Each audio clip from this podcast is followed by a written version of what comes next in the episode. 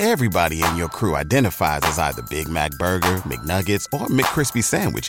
But you're the filet fish Sandwich all day. That crispy fish, that savory tartar sauce, that melty cheese, that pillowy bun.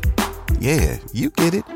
Every time. And if you love the Filet-O-Fish, right now you can catch two of the classics you love for just $6. Limited time only. Price and participation may vary. Cannot be combined with any other offer. Single item at regular price. Ba da ba ba ba.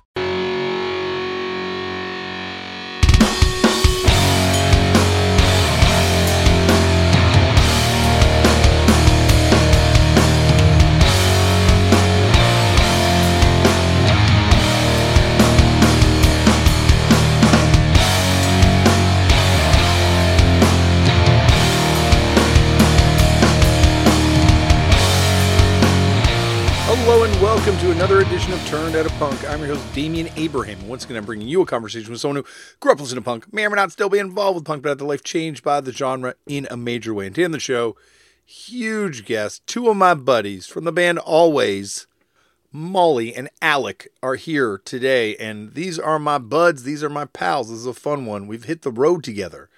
We've, we've done those highways. Well, actually, we, we only went on one tour. That was a long time ago. They got way more famous since then. But more on that in one second. But first, if you'd like to get in touch with me, head over to the email address turnedoutapunkpodcast at gmail.com. That is run by my brother and show producer and guest booker extraordinaire, Tristan Abraham. Thank you, Tristan, for all the hard work you do. And he will get the message to me. You can find me on Twitter or Instagram, or I guess X and Instagram at Lefford Damien. Probably should, should start a Threads account now, huh? There's also a YouTube page, a, a, Facebook page, a TikTok page, and an Instagram page, all for Turned Out a Punk, and all can be found at Turned Out a Punk on those platforms. I play in a band, the one I mentioned off the top that I'm on tour with Alvvays, called Fucked Up. We will be going on tour in Europe if you're listening to this when it drops, and uh, you can find out more information about that over at fuckedup.cc. We have a brand new seven inch out show friends. It's not about Alvvays. Definitely not about Alvvays. Uh, it's a mean song. That's what I'm saying. It's not about Alvvays. And uh, there's uh, more information about that over there on that website as well. So head on over there and figure it out. And hopefully I'll see you in Europe at some of those shows. Playing with Off, playing with Down Jr., Bob Mould, Collapse, bunch of cool bands.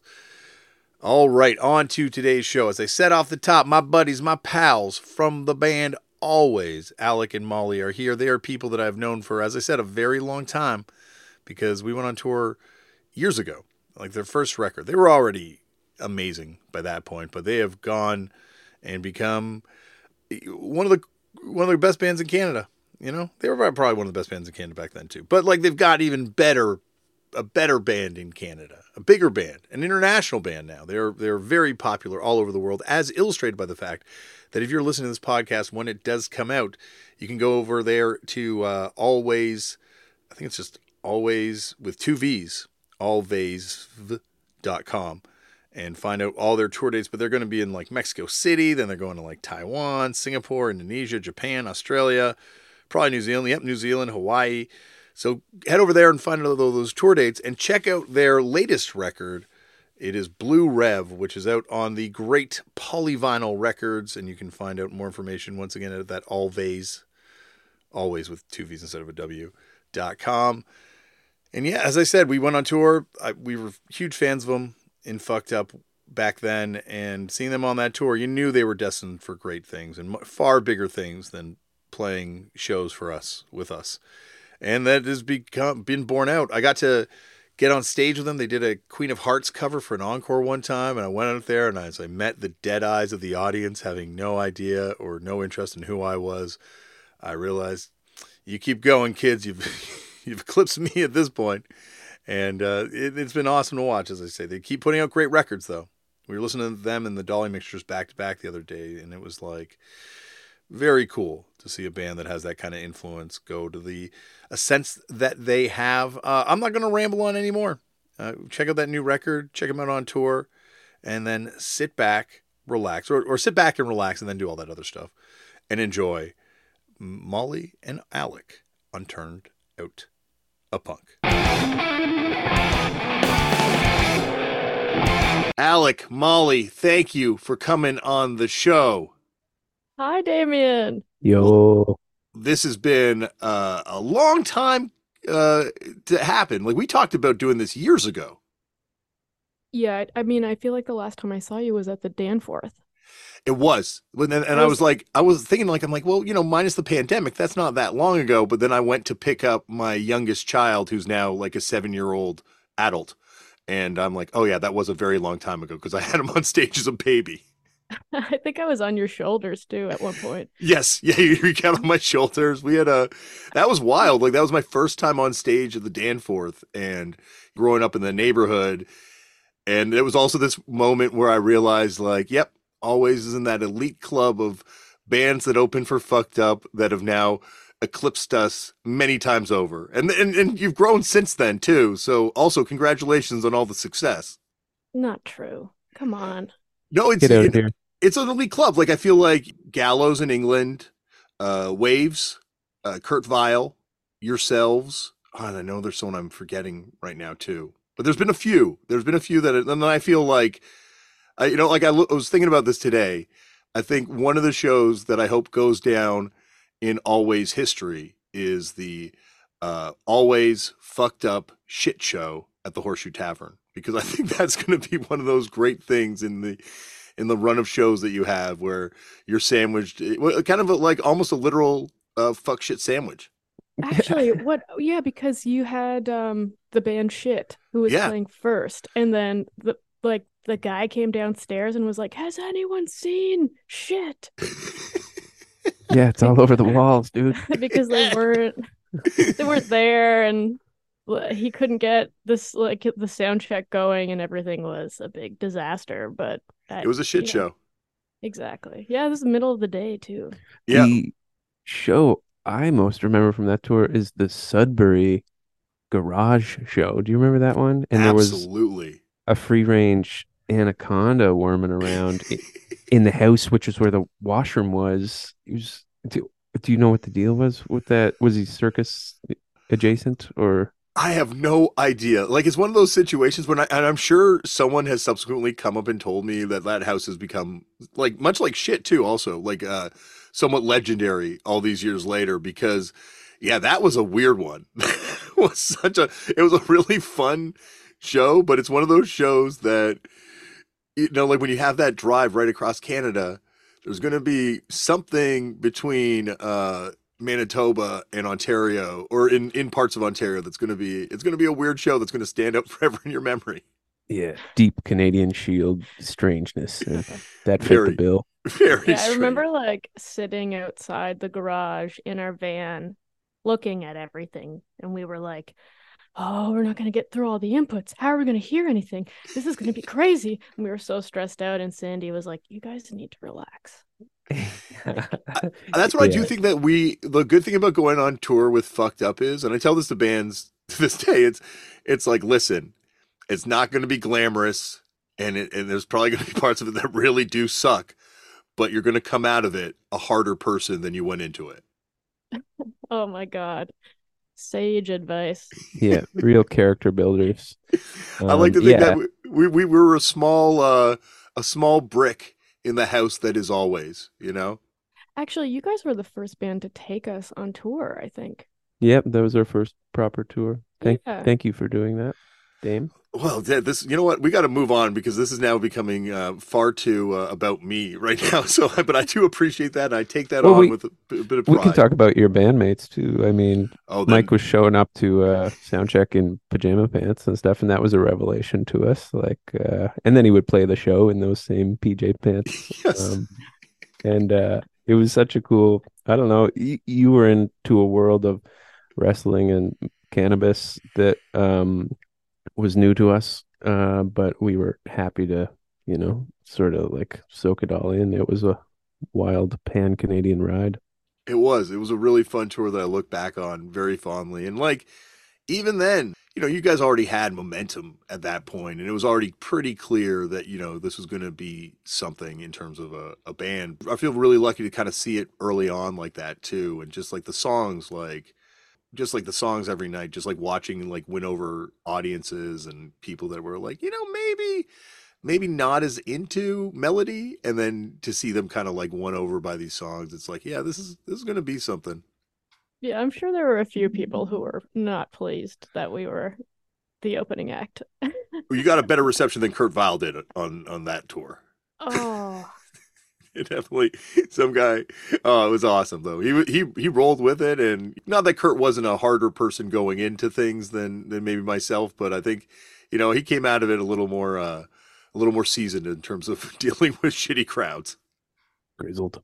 yeah, everyone has to learn. Um, I feel like we spent so much time being an opening band that you learn that no, uh, that no one really cares about you, and and sometimes they do, and that's a bonus.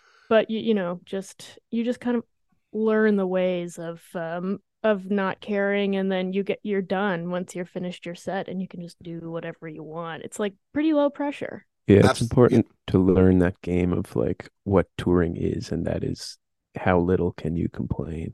Uh, and we we learned that early. Not not not to say there weren't um accoutrements on that run, but um, yeah, it, you guys took a chance on us, you know. Uh, to your credit, um, and uh, we we were deeply grateful and still are that you did. Well, we're probably not going to get to this tour today because we got to go way back in time now. And I got to start this off the way they really start off on this show. And I'm going to pick a number and I'm going to write it down. And normally I would show you this number, but we don't have the camera going. But like I will I will write down this number and promise you that I'm not going to change it. And I'm going to ask you to pick between a number of 1 and 10 to see who goes first with my next question. So I've got the number written down on my hand right now. Molly, what's your choice of number? Three. Okay, Alec, what's your choice of number? Uh, seven. Four is the number I've, I've written down on my hand, and I would show you, but you're going to have to trust me on this one. So, Molly, how'd you get into punk? Do you remember the first time you ever came across it? Oh, it's when I first picked up a fiddle in Cape Breton, and uh,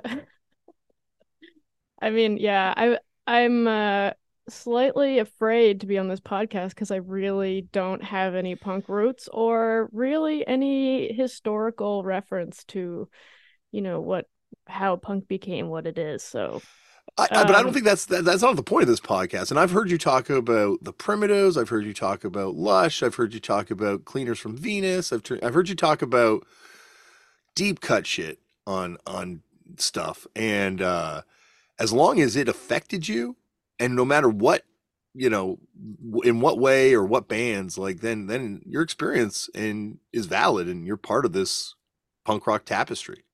Thank you. Thanks for saying that.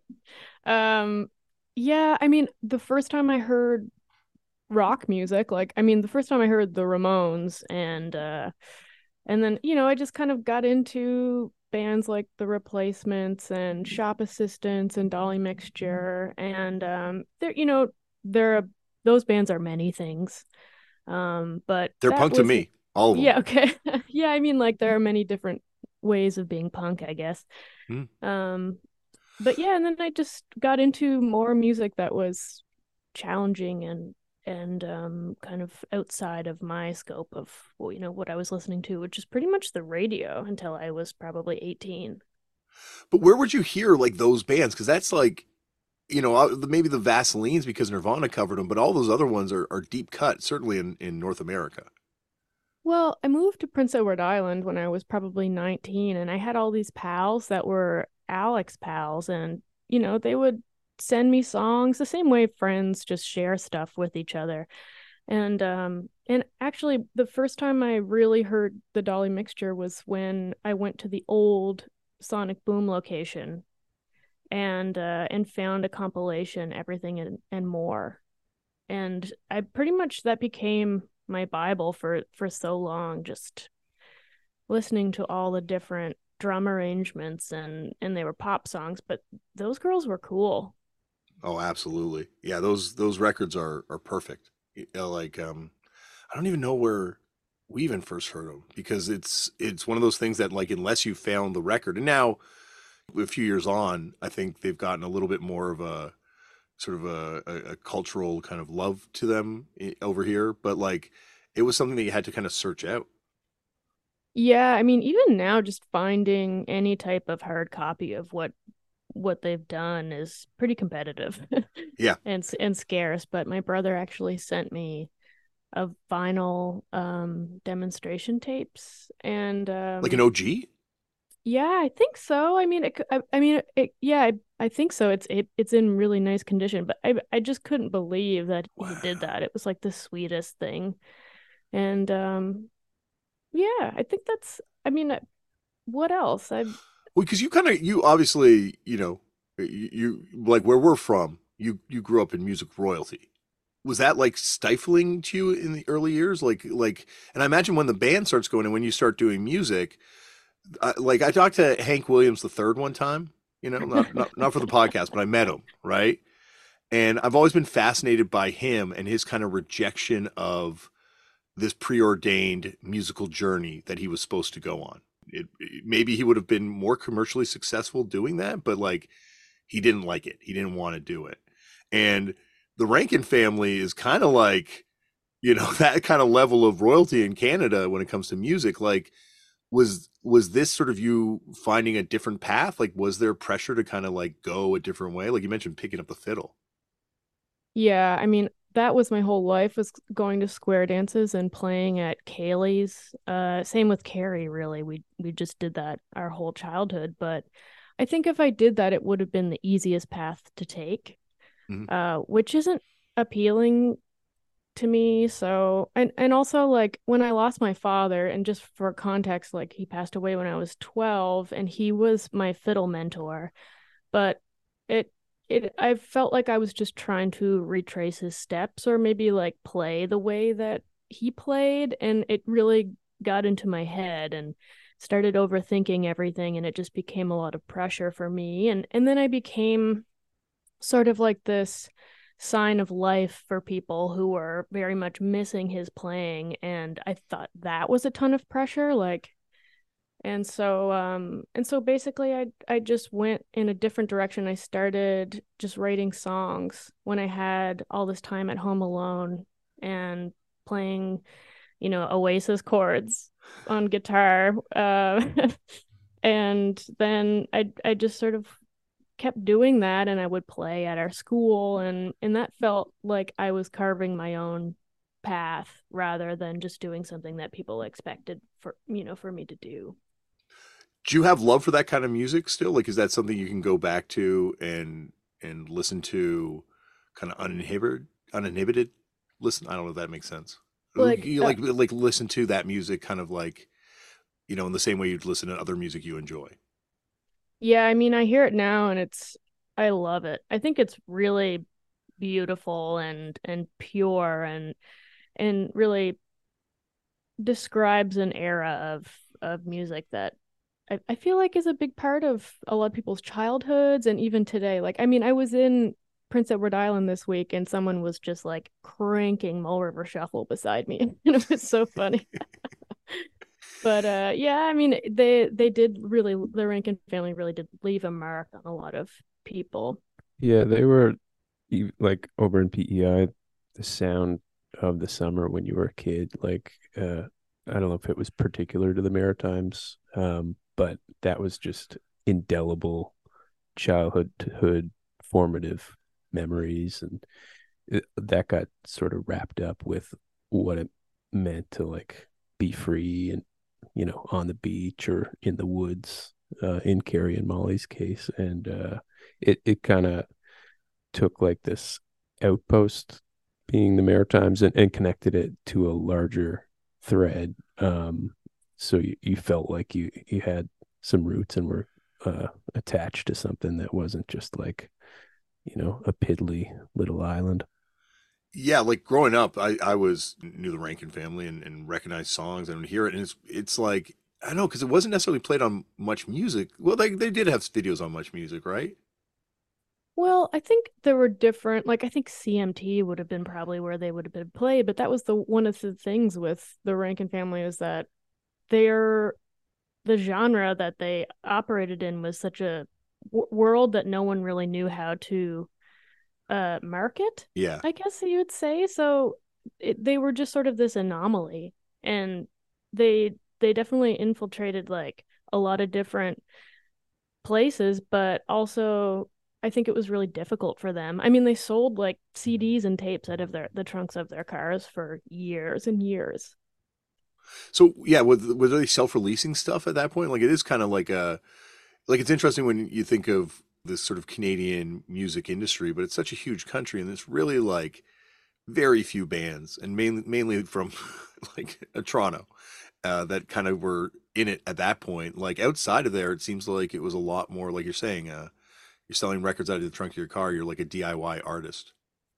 I mean, very much so. I think they really came from very little Hmm. and worked extremely hard uh, before they had support to kind of operate at the level that they eventually did. But it's pretty wild what what they did without really anyone or any representation. Yeah, they'd be, you know, setting up their own shows, promoting that themselves. Your mom would be, you know, as you said, selling discs and tapes out of the trunk of your car. And uh, you know, the they'd enlist like a brother to do sound and just like set up at whatever local hall. You know, it it, it was kind of a template. Um uh, you know, a lot of the punk shows in Prince Edward Island were at these ceilidh halls, like these benevolent Irish society or whatever. So there was this sort of um, mutual uh, margin, sort of that uh, supported non-commercial uh, stuff in the Maritimes, at least. Well, and uh, I guess now, I, Alec, I want to ask you because uh, you know PI is the one place that I don't know like practically anything about punk from. So, how'd you get into punk, Alec?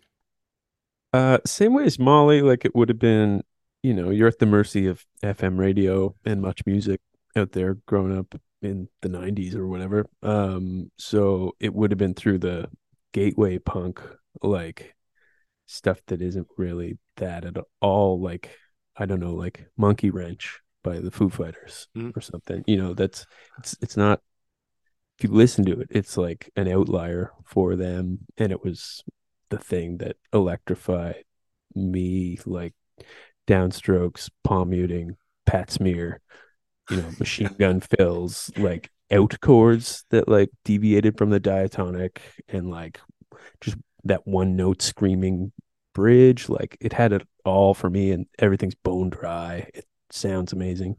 Um so stuff like that or Oasis or Weezer, you know, like you take your car to work, I'll take my board. Like like we were into the beach punk, like the Ramones and stuff, like um and going to shows, you know, pretty in high school that started like we didn't really know what a sh- show was till we went and it, it was very, you know, emo inflected, a lot of like saves the day fans um in those days and uh like no use for a name and all the sort of pop punk stuff. But it was just cool to see bands creating and um you know that it, that happened at the pavilion in halifax and the arts guild in uh, charlottetown. And um you know uh seeing your first floor punch was was a formative moment you don't forget either Yeah, I was, I'm trying to remember the name of the the big hardcore band from Halifax around then too.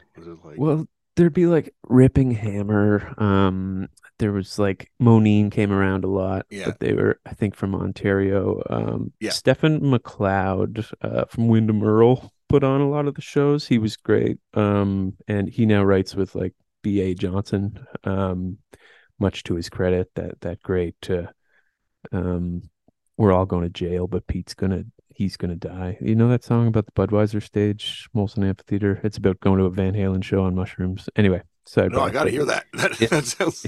It's so good. It's on uh the skid is hot tonight. Um anyway, um yeah, he was he was huge in all his side bands like Operation Impact and uh um out of that came like Cold Warps, uh Dominic Taylor, I think uh was his band. But yeah, it's all very pretty obscure stuff, but um kind of has a long tail. I mean, there's also this world in the Maritimes of like grant things that are pumped up by funding, and they kind of take up the majority of the conversation in space. And I think what Alec is talking about is all the stuff that was outside of that. Yeah, it was kind of similar, simmering below, and you get a lot of that around East Coast Music Award time, the ECMAs. Um, with the No Cases shows, which started incidentally in Sydney, Cape Breton, um, by a guy at the campus radio station at UCCB. And these were the shows that would happen in tandem with the official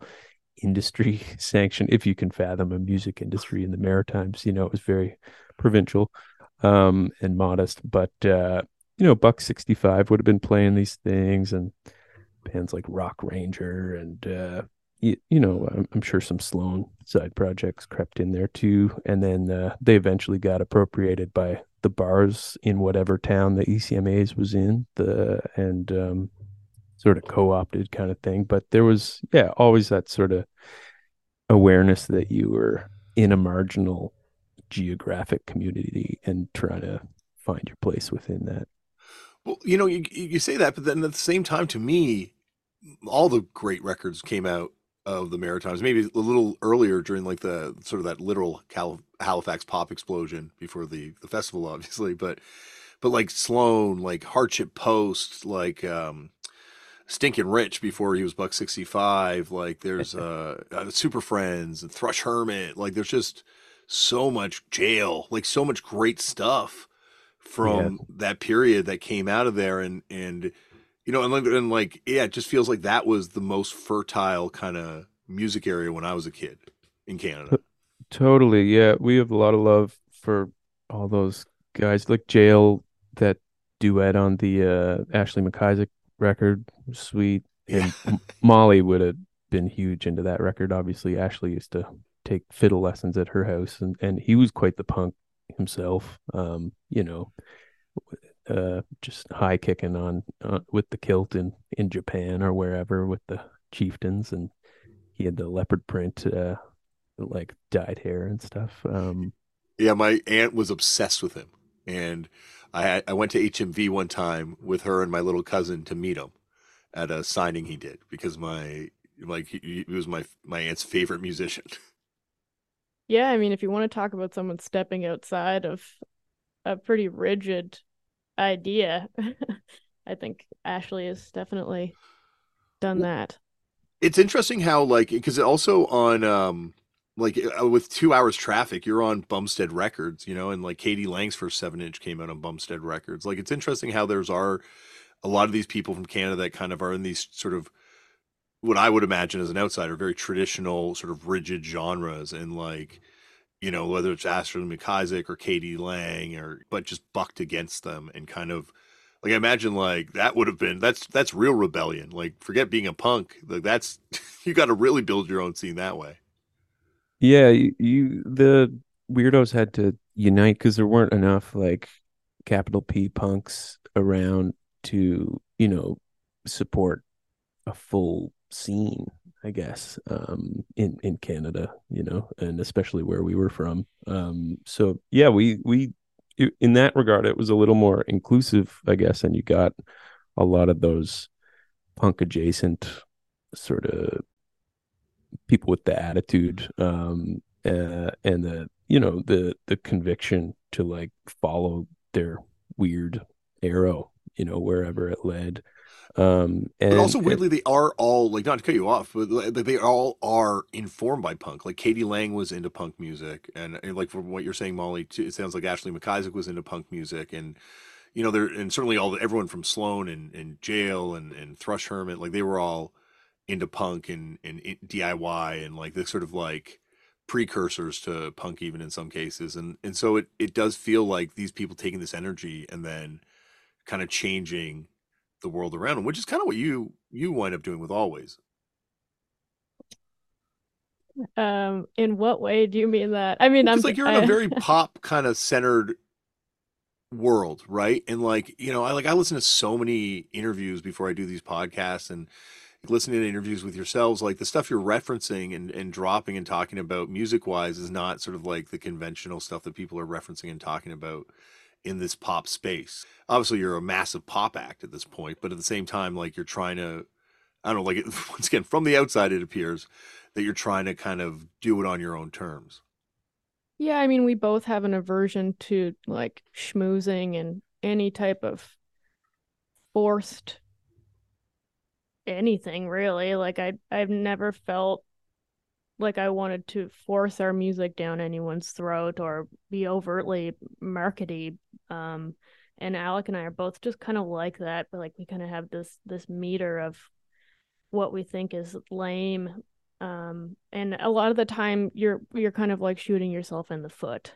But um, you know, but I don't know. I but I and for for that reason, I'm sure we'll never really be a very big thing. But uh, and for other reasons that are you know yeah. talent and and whatever just not being accessible enough and and the way that you know. We're we're not you know we're comfortable with at being at best like a, a big cult band. Um and you know we're never gonna get like substantial radio play you know um and we also sympathize with that that do as much as you can yourself um mindset you know whether that was recording or learning to mix or master or you know shooting on super 8 even though we've never held a camera before and oh whoops there, there's a music video now. Uh and um that you know we we saw these these bands like like um the, dolly mixture or or vaselines or you know you name it like uh, shop assistants motorcycle boy girls at our best all all this stuff. And and um just that really spoke to us like to not you don't have to like turn your nose up at anything necessarily other than like bland uh uh music that's kind of diluting itself I'm so glad you brought up girls at our best because no one has ever brought them up on the oh, show. really i'm Yeah. surprised at that that's Yeah, funny too. I, love that band so much. Oh yeah, I, I I I don't know if they were a one and done uh record, but um Thomas Dolby might have been the keyboardist in that band. Did you know that? Yeah, I didn't know that actually. I, I think I only have like I've never dug that deep into them. I think I have two singles, maybe Cool. th- maybe maybe three. And, and, Yeah, um, but- Politics was good. That was a that was a banger. Um yeah, there's they rip. They're great. that era of of music in the UK is just so awesome to me. Like that that sort of like the door is open. If you've got enough money to put together to put out a record, have at it because there's distribution channels and there's just so Yeah. much good stuff. and it's so neatly delineated like january 1980 like the indie charts start in britain i have this book that goes from january 1980 to december 1989 and it's just a gold mine for all that stuff um you would you would love it you probably have it already but No, I don't. know, I gotta didn't get know. I didn't know about like um it provides all this great context too. Like I didn't know uh about the boy hairdressers, you know, the band that preceded uh Teenage Fanclub or that Norman played with the Pastels or you know, all all this arcane stuff that only like people like us would really care about, I guess. But you you know, you'll you'll look some of that stuff up and it'll be just uh sort of earth-shatteringly beautiful things and, and and stuff that you would never hear elsewhere if you didn't know what you were looking for, I guess.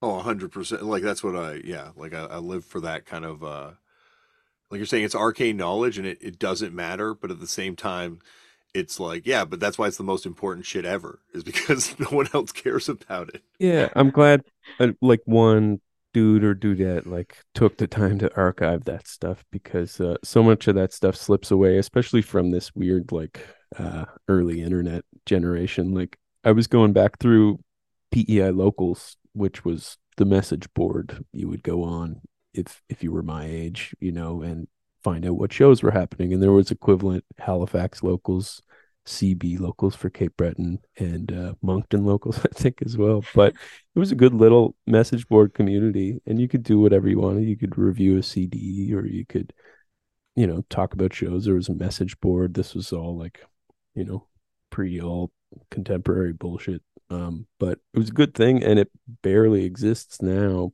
except for the Wayback Machine. Like you get the odd snapshot here and there, like, oh yeah, that poster I made, you know, in 2006 or whatever. Yeah, that was a pretty good one. But like, you know, bands you would have forgotten about and little pieces of creative writing. It was like a mini zine online or something like that. It's interesting to think about that period prior to the period we're in now with like YouTube and, and streaming services and all that sort of stuff, where it's digital media and and there's that sort of stuff. But I don't think people are holding on to things in the same way they were prior to, where it was just physical media, and it was sort of this idea that like, oh, this shit's going to be around forever, and there's just so much stuff that's lost from that time period, and like stuff that was shot on like these weird arcane formats that are around for like a hot second and then abandoned like mini DV tapes and like yeah, yeah totally. It's uh all the pre-cloud stuff just got wiped.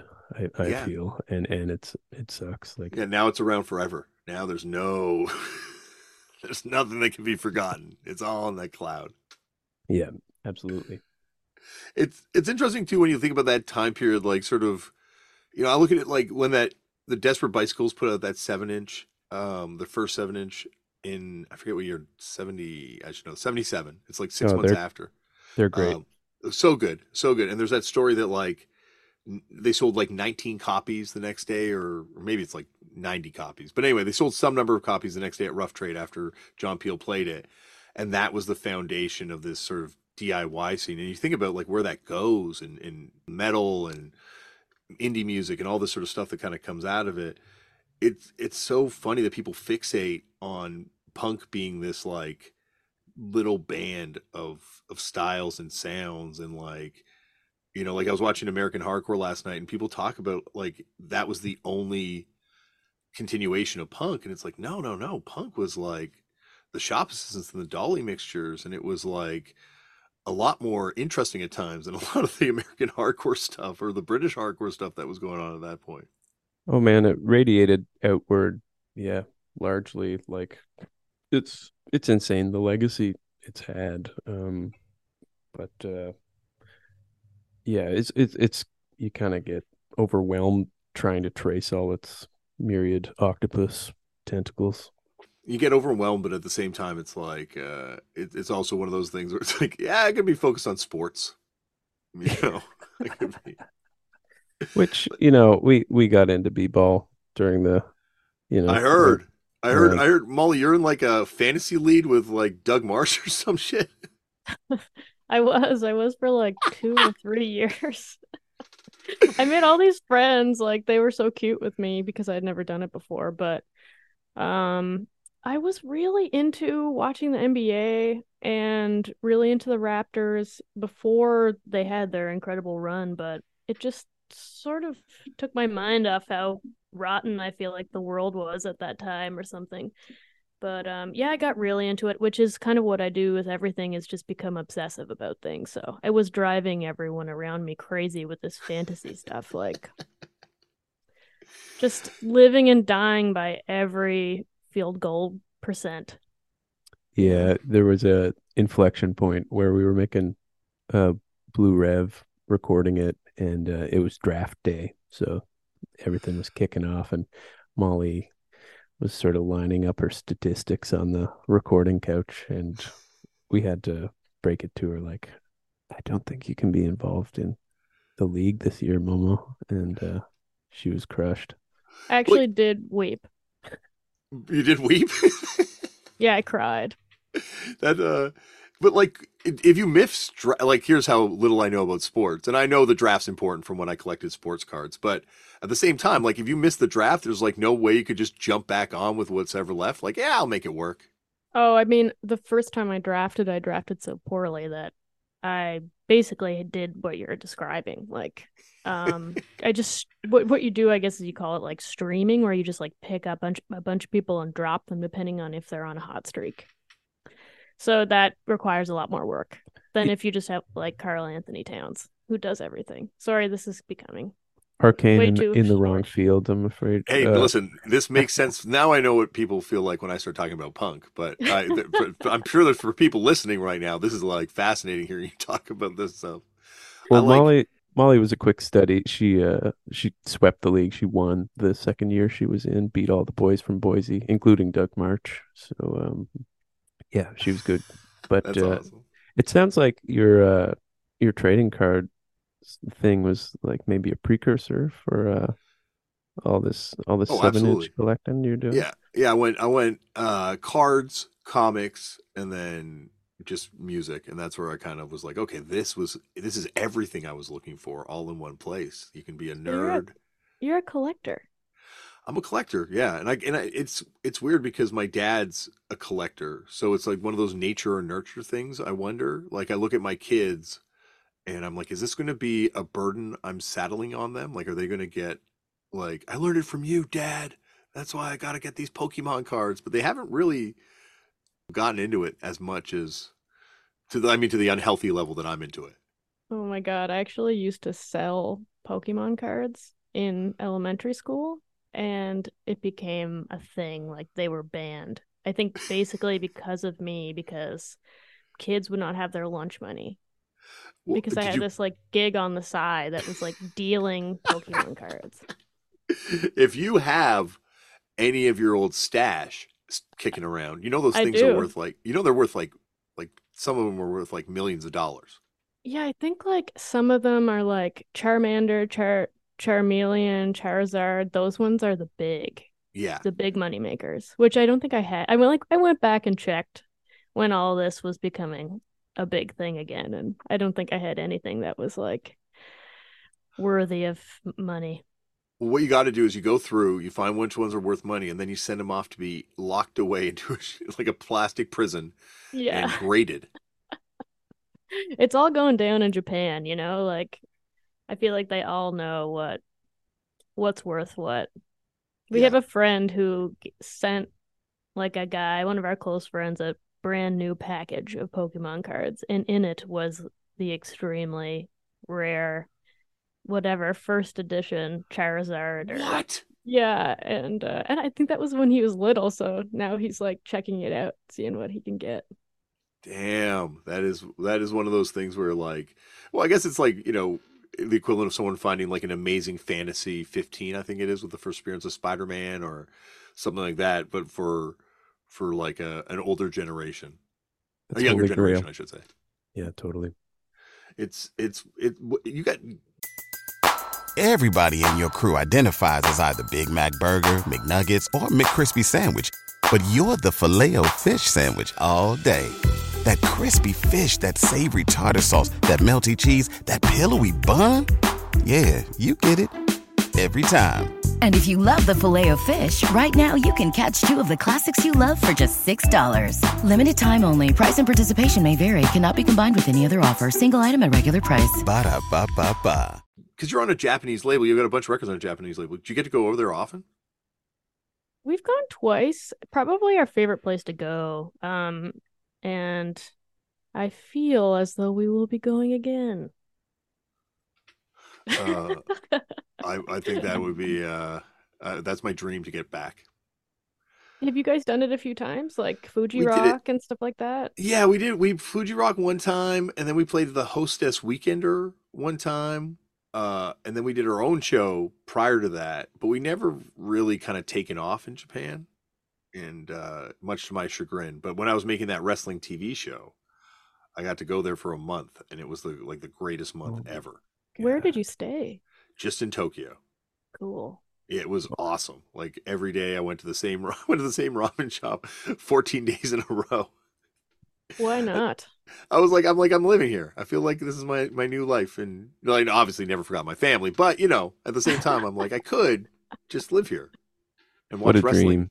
Yeah, Controversial. Yeah, houses are cheap. I've been checking. it is. It's hard, but it's hard to get citizenship, right? I'm sure they'd make an exception for a charmer like you. Well, don't, don't no, no. I'm, I'm a family guy. I'm not doing this. This is here's bring the- always trying to corrupt me with your. Bring the fam, man. Yeah, this is that. yeah, I can You bring can the only family. choose. You can only choose one child. It's like here, family. Let's we're gonna plop you into a. Yeah, I can only pick one. Oh my gosh, this is getting so dark. This podcast. Let's, you know. But speaking of getting dark, you know, you brought up the wrestling thing earlier and how obsessed it w- with it I was, and uh, it's like that fancy basketball thing. Like after a while, you need something when you're in a band that's that's maybe not even music. Like as much as I love music, you do need something that you can almost unplug completely from this world with. I agree. I mean, I probably do that too much, but I like to have a lot of balance because then I become fulfilled and write better music, in my opinion. But I've, if I'm only just like chipping away at stuff all day, every day, my self worth can really take take a big dip. Yeah, it's it as you know, it's a very uh, hmm, uh humbling experience the uh, the process. Um, but uh, yeah, it's good to have fucking Zelda or whatever, you know, Yeah. dive into for a while. Yeah, like like because I think that's the reason, you know, and not that people still don't find themselves in these situations, but I think that's the reason in previous generations you had so many people getting caught up in drugs and and, and booze. Obviously, is because it's, you're so bored.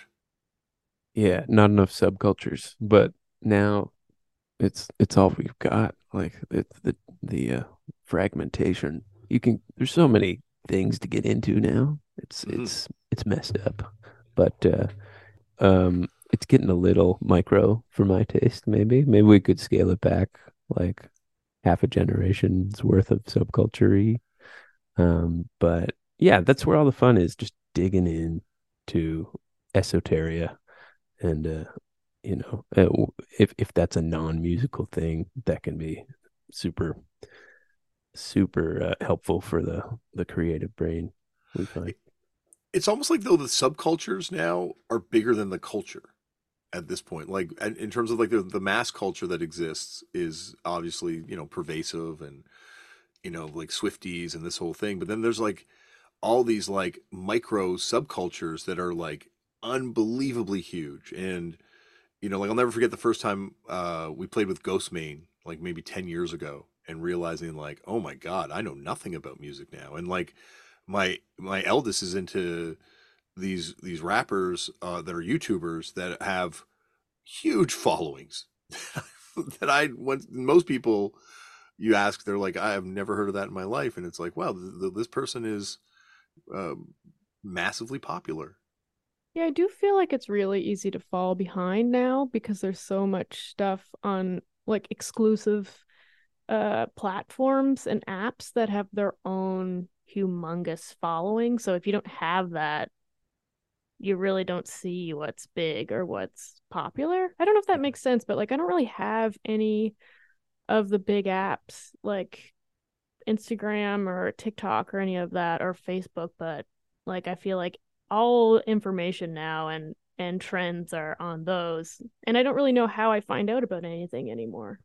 yeah it's still just through our friends and wish it would happen more often you know and and going down wormholes. But yeah there is algorithmic fragmentation going on. So there's like barely any unified thing to be you know opposed to almost um except maybe that you know monolithic uh sort of presence of of these you know social media companies that fragment our lives and suck up so much of our energy i suppose.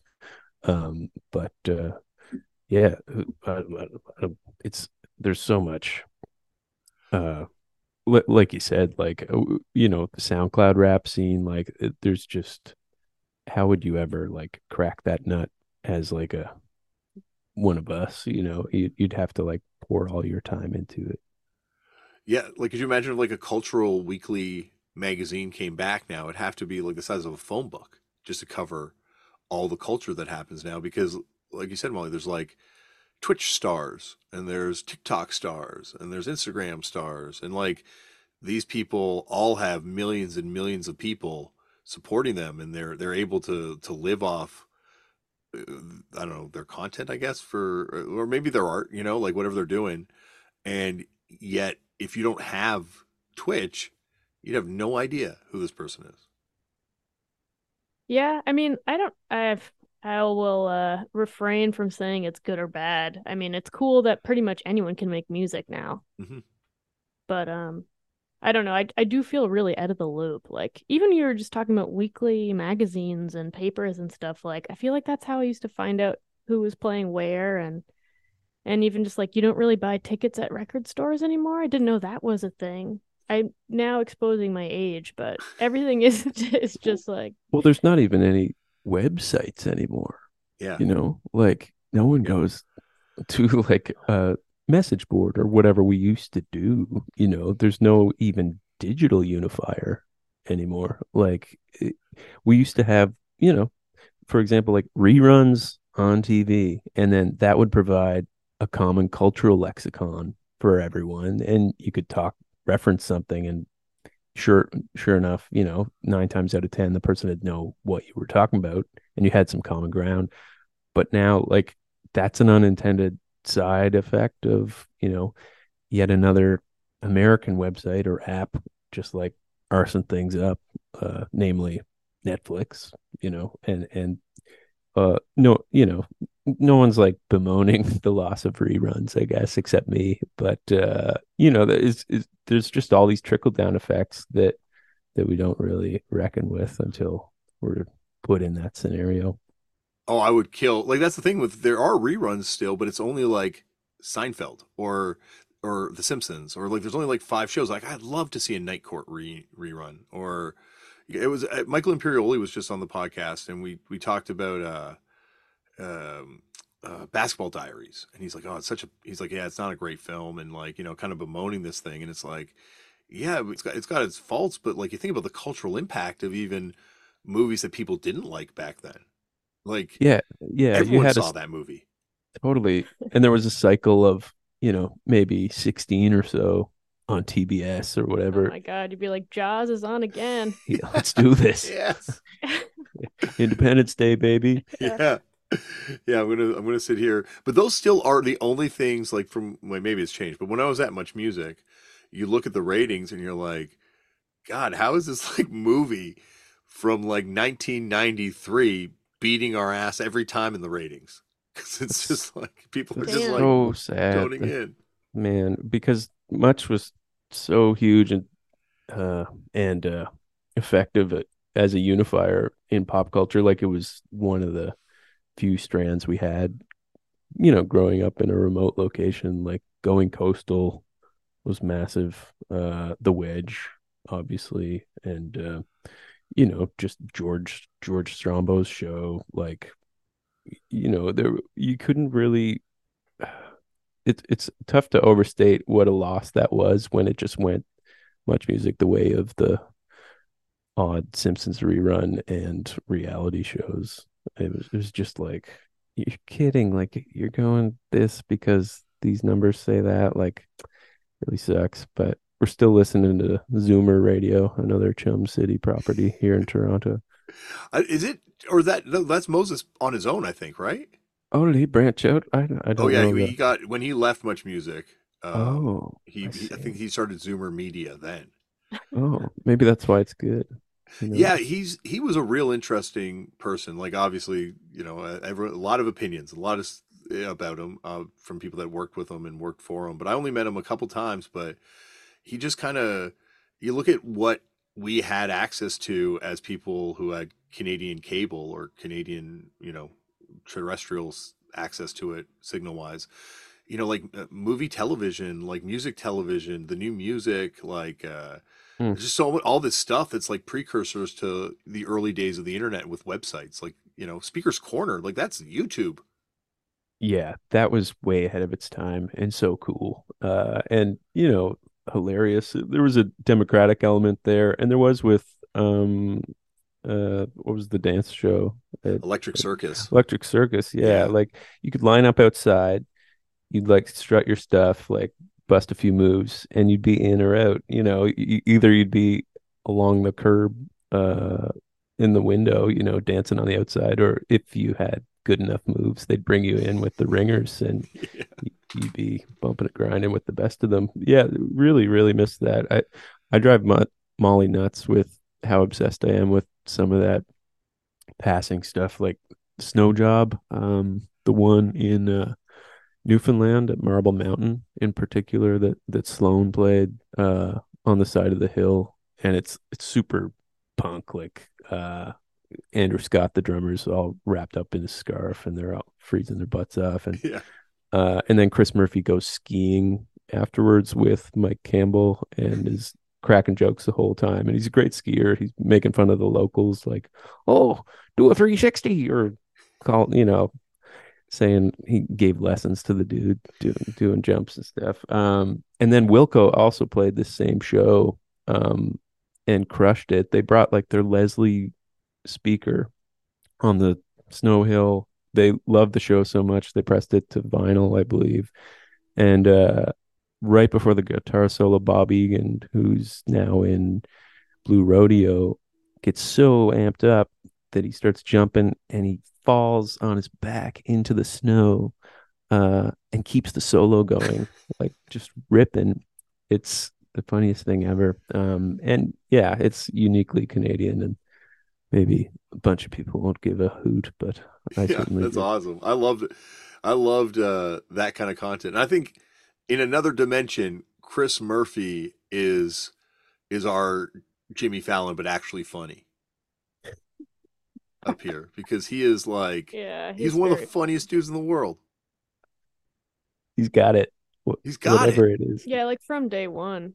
Yeah, Yeah, I It's- remember like that. Oh, sorry, I was I was gonna say that. Do you remember when they were playing one of those Much Music concerts and he just like ran outside the building, was like yelling the chord changes to them, like the rest of his band, Yes. like as as if they didn't know. Yeah, one of the intermittent song. interactives. It's Yeah. so funny. Yeah, yeah, total ham. total Mhm. ham. And like, and just talk about someone that almost feels like like purpose built for this. You know, like he's straight edge. He's he's naturally got that like need to ham it up in every situation. and he looks kind of like David Koresh, like he's got that weird kind of handsomeness. So you have a crush on him, is what you're saying? I, I've had a crush on him. I've told him this to his face years for years. You know, he's a he's an incredible like you know. And I was like, I love Sloan, but I was never the biggest Sloan fan. But I've always been a massive Chris Murphy fan. Yeah, we were too. I mean, like that was one of the first videos I remember on much like having like a oh my god, what the hell is this uh effect? Um that uh everything you've done wrong wedding video was just Yeah. like Yeah, I feel like we talk about Sloan in every interview, but it really can't be overstated their impact on Canadian music. yeah, they they Yeah. paved the way and I guess or started did they start culture. Murder Records? Yep. Am I- yeah. Yep. Um, which to their credit, fucking put out a bunch of cool Al Tuck records. Um, maybe you have some. I, I, I certainly don't. But I've got a I've got a, not a complete Murder Records catalog, but I I lucked out and found a guy at a at the flea market, uh, the old antique market down at St. Lawrence one day, who just had a box of every cool Maritimes indie punk record, like Oh, going back to the, 70s. oh man, did do you have that? Never mind the mollusks. Um, Yes, yeah, I got that. I got the Null and Void. I got the I got I got Wilds. Oh, I'm trying to remember some of these bands, like some like. I think that's where I got. Uh, do you know the Dry Heaves from? I think they were from New Brunswick, maybe. no, but that's an incredible name. they are odd. There's also because there's another dry heaves from I believe London or Windsor, and but this is like uh, Windsor, sorry, and the, but this is like the maritime dry heaves that is awesome, just like Cool. really art damaged, like heavy, but yeah, they're fantastic. There's there's so much cool stuff there, and it's like a, a cool tradition. But like you're saying, Sloan, like growing up, there there was like a lot of bands that I liked, a lot of music, but not a lot of stuff that you could be like, oh, that's cool. Like Bryan Adams, great songs, loved them, but not necessarily cool. And Celine Dion wasn't necessarily cool, but Sloan was cool. Yeah, and they were deep too. You know, you could uh, dig into any one of their records. Like one chord to another was probably the first one that we would have intercepted, and then from there you go on to Navy Blues and uh, um, the Twice Removed, and uh, you know, it wasn't until much later that I I learned about Smeared and and in particular like I Am the Cancer, that Chris song, which is just a smoking piece of My Bloody Valentine aping that uh, I love so much, and I, I ape that song quite a bit. Um, but yeah, yeah, like uh, you know, the Eric's Trip uh thing, they were kind of maybe a little more no wave. Um, but uh, that Sackville would have been like probably the closest stuff to to where I I came up, and and there was something percolating there. It was always cool when you'd go over to Sackville because it was college town, and you played George's Roadhouse. Um, I remember see the seeing the Constantines there, and people lit off fireworks in the street. Like it, it was at the end of a road, right by a via rail train station that didn't get much action, and it was one of the best shows I've ever seen. It was. We played a show there, a few shows there too. We put like Sappy Fest early on. We had to make our own self-released tape as a precondition of playing Sappy Fest. Like they were like, you can play here, but you got to have something to sell. So we just like cheekily put a little cassette together. Um, and that was our uh, first self-titled, our, our first record. Um, so probably weren't supposed to do that, but whatever. But crazy shows there. Like there's one show at the Legion in Sackville that like we would hang our Alvvays flag behind the drum kit and it uh, got torn off the wall pretty uh, pretty quickly. Um, and Molly had to do a little tug of war for it. so did you when you did is the self-release tape what you sent to polyvinyl like how did that connection happen I think we just had a Bandcamp or a SoundCloud. I think we had a SoundCloud and Polyvinyl just listened to two of the songs. And that was it for them, I guess. We couldn't really get anyone in Canada to release the album. Like we really couldn't get anyone to release the album. Mm-hmm. so our manager at the time just was starting a label and he was like, "Well, I'll release it on this label." But it was brand new. We were like one of the first albums to come out on that Canadian label, Royal Mountain. Oh yeah. Yeah. So that So, that uh, was that for Royal Mountain before it was polyvinyl type thing. Um, before- I before, think like, Polyvinyl Polyvinyl was the first label that was interested, I think, with us, um, or in us, and and then everything like in the UK, there was interest there too, but not in Canada. Yeah, we kind of Yeah. broke in the UK first. Um, you have to do it. That's the only way to do it. Yeah, they they like songs over there. Yeah. so no, you, yeah. you got to do it. I'm sure it was similar for you guys. absolutely. No, like we couldn't get. I, I, I'm pretty sure we were reviewed in NME before we were reviewed in Exclaim. Um, yeah, I mean, and at the time, you probably think it's like a frustrating thing, but it actually ends up being a good thing. Yeah. Just Well, because this- you're not, you don't become like this Canadian band um, Yeah. that can't play a show in outside of Canada. But Eye don't We know also- if that's a thing for you guys or. Oh, it's well, even even something more here. Like I'm sure you're familiar with it being here now, but like there's almost like the and, and it's probably less so now actually because we don't have the weeklies. But there's a there's the Toronto band where you would become huge. You'd get on the cover of Now or I, and you would be like the band in Toronto. Like you know, you'd headline horseshoe shows and sell them out and all this sort of thing. But th- that would be it. You know, like you'd get almost like kind of trapped in the city, and none of these bands would tour. There's so many great bands that just like never really made it out of Toronto that Oh, were huge here. Hmm. I mean, that can, I'm sure that that, that exists in every town and region, but I mean, there was a huge thing in the Maritimes that was like that. It's like you could be the biggest band in town and everyone would know who you are and come to all the shows, but no one would have any idea who you were in Toronto. And that's not, that wasn't the case for us. We were big or whatever when we left, but it is like a really its own little cave. Yeah, we'd we'd been through it a couple times with like high school bands or whatever, and um, I had this band, the Danks, um, that you know played a lot in the Maritimes, and, and we were kind of like Strokes inflected or the Hives or something or Devo, um, and uh, had got used to that experience of like playing overplaying the Maritimes, and then as soon as you get out, you're like you know, starting from square one. So with Alvvays, you know, some of our first shows were like in Columbus, Ohio, or New York, or Toronto, just trying to like start in population centers, yeah. you know, where there was sufficient, you know, subculture uh, density to to warrant us playing. And like to this day, we're still a fairly urban band. Would you you say, Molly? Like it's tough for us to like play Sydney, Cape Breton, or something. Oh, we could. I mean, like we can't really go to Moncton and and play to a full room of people. but, really, at this yeah. point. Um, I a mean, full a small room, sure. Yeah. yeah. But we don't like we don't sell beer.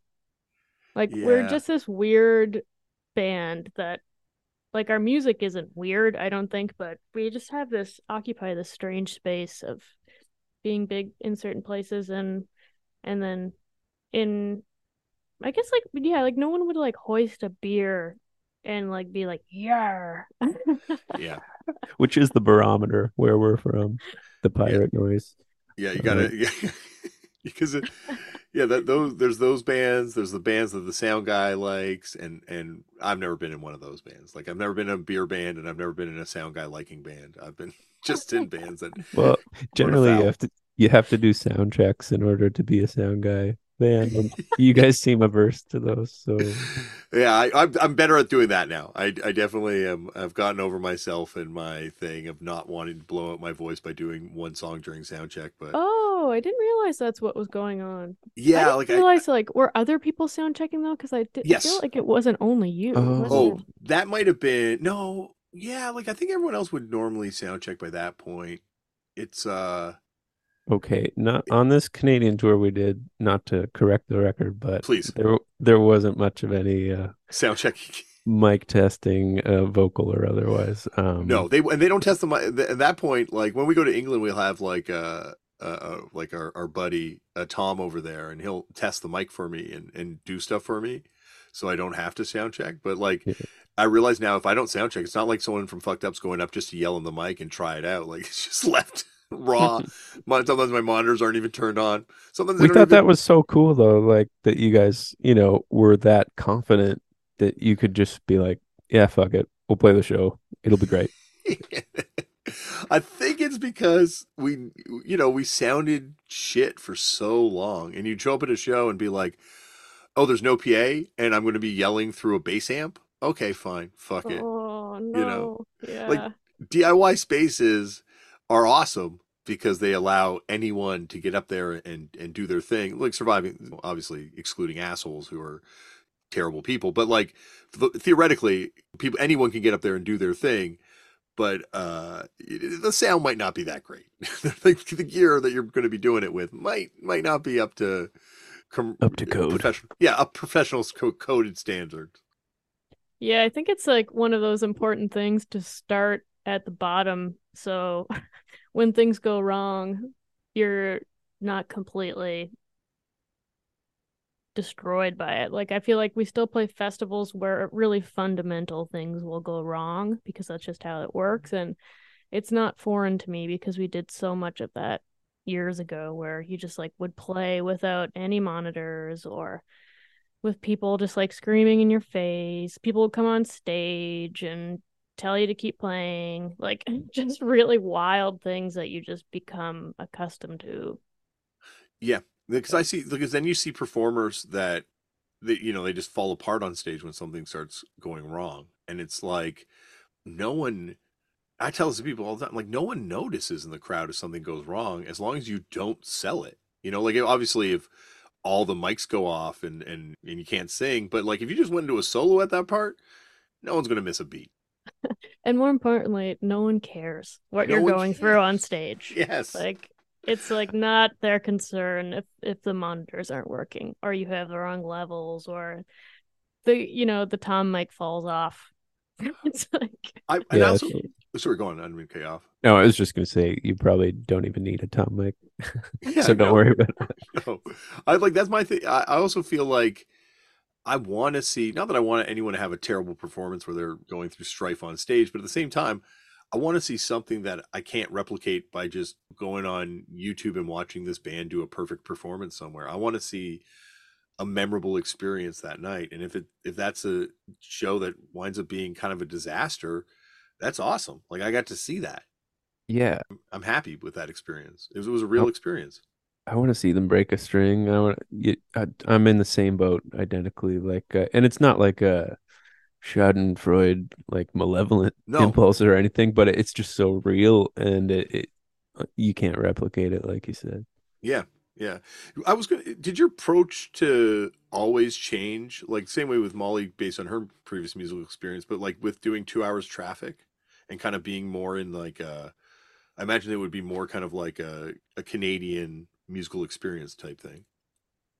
Um, that was, yeah. I, I, I wouldn't know what the typical thing was. We certainly went like coast to coast Canada a few times, um, in that band, and uh, felt those sort of limits when we tried to go elsewhere. Um, Yeah. we were very young. Like it, it was my, I started the band in high school with Liam, uh, and uh, you know didn't have our adult brains yet. They're they're still playing and stuff, but um yeah, I, I think I took from that that like you know, you do have to play elsewhere and also that you're not as weird as you think you are musically. Like um I I thought we were like playing like, you know, pretty somewhat left to center pop music or whatever, but you know, to everyone else it's just sort of like pretty like down the middle kind of thing. So maybe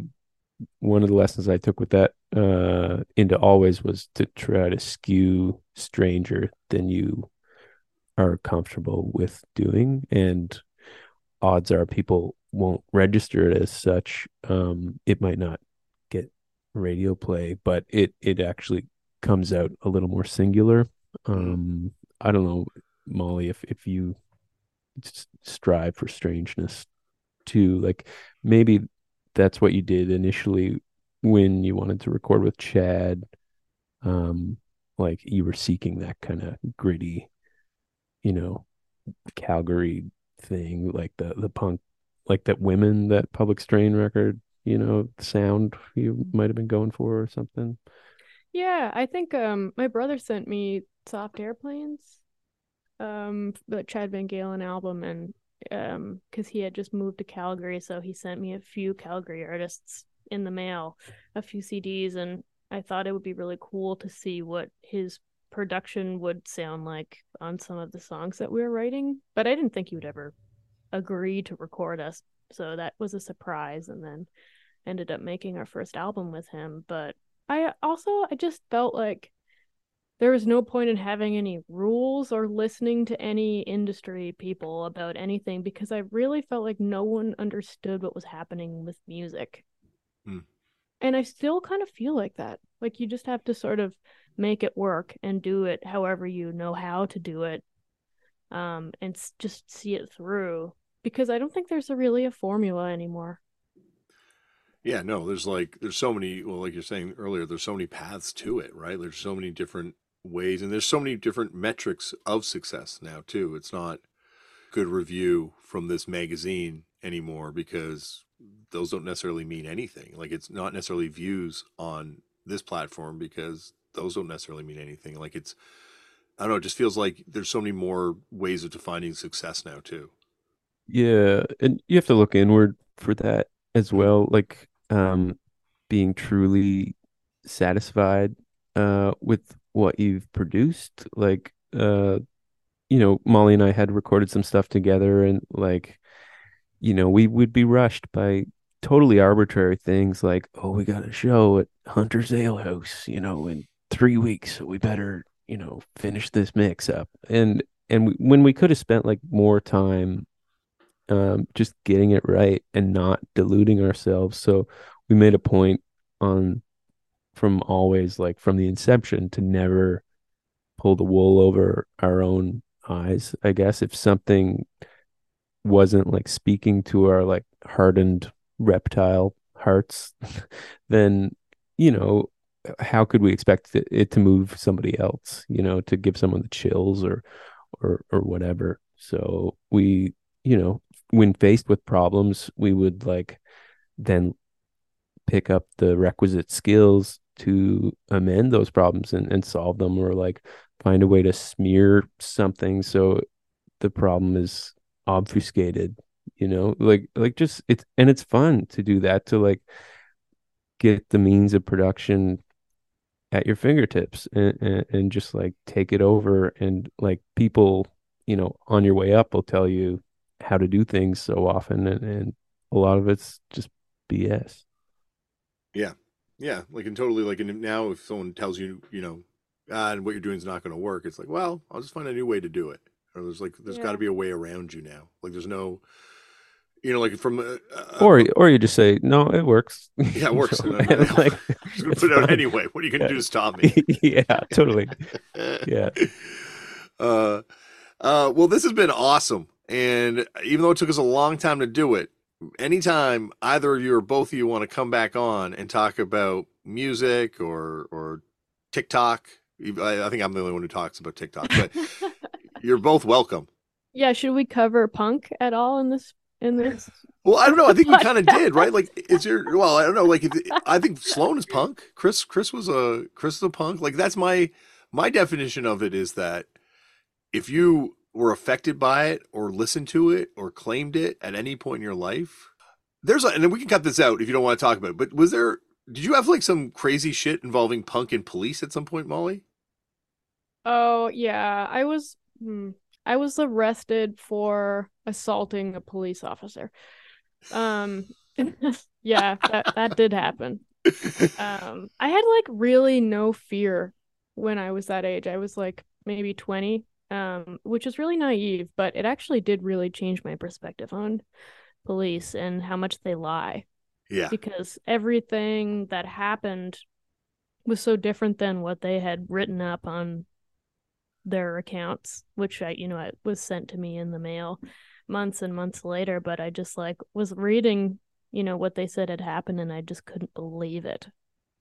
Um, Yeah. so yeah, it really changed my perspective on on cops and stuff. But um, yeah, they were just like uh choking a a friend of mine, and I jumped on top of them. At one point, like I just like feared for their life.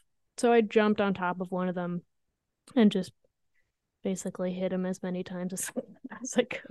that's punk. Uh, That- that's pretty punk. and yeah, well, I mean, I'm not proud. I'm not proud of my behavior, but it, it was like a really embarrassing thing to go through and I'm lucky that I didn't, you know, well i'm i'm i'm proud of your behavior because that friend was me yeah. yeah, that's I had no idea. I remember you telling me that story, but I think Alec. I don't. I don't know if I knew Alec was the person in, in Yeah. question. Yeah, it was Alec. But um anyway, that you know, that's behind us, but I I would probably do it again. I won't do it again, but if I could go back, I would have done the same thing. Yeah, yeah, exactly. Yeah, you, you, you, if you if it comes down to saving Alec, you're gonna save Alec. Yeah, they're uh I mean, city cops are pretty unhinged. Yeah, this there's definitely like that's a running. Th- it's funny. I inter- interviewed this guy um, uh, from uh, Indonesia the other day who plays in this incredible, probably like probably arguably one of one of the biggest hardcore bands in the world. But just because of it, they're just super popular in and around Indonesia, called Seringai. And he was telling me that they have to deal with all this cop shit all the time. And and then I, you know I was interviewing uh, you know, some California punk dudes the other day, and they're talking about how they had to deal with cops all the time back in the day, and it's like, wow, that's a universal experience. Yeah, I mean, I don't really even know. I there's so much that needs to change, obviously, but um, I don't even know the beginning of it. Just you know, because I'm, you know, not. I'm just like a white girl, basically. But so I really can't speak to any type of, you know, oppression in any way. Yeah, But no, um, I and can don't imagine what what someone that's doesn't look like me would have encountered if if they did what I did. Yeah, that's definitely worth noting as well. And it's and it's uh, yeah, like you said, there's there's like there's a lot that has to change.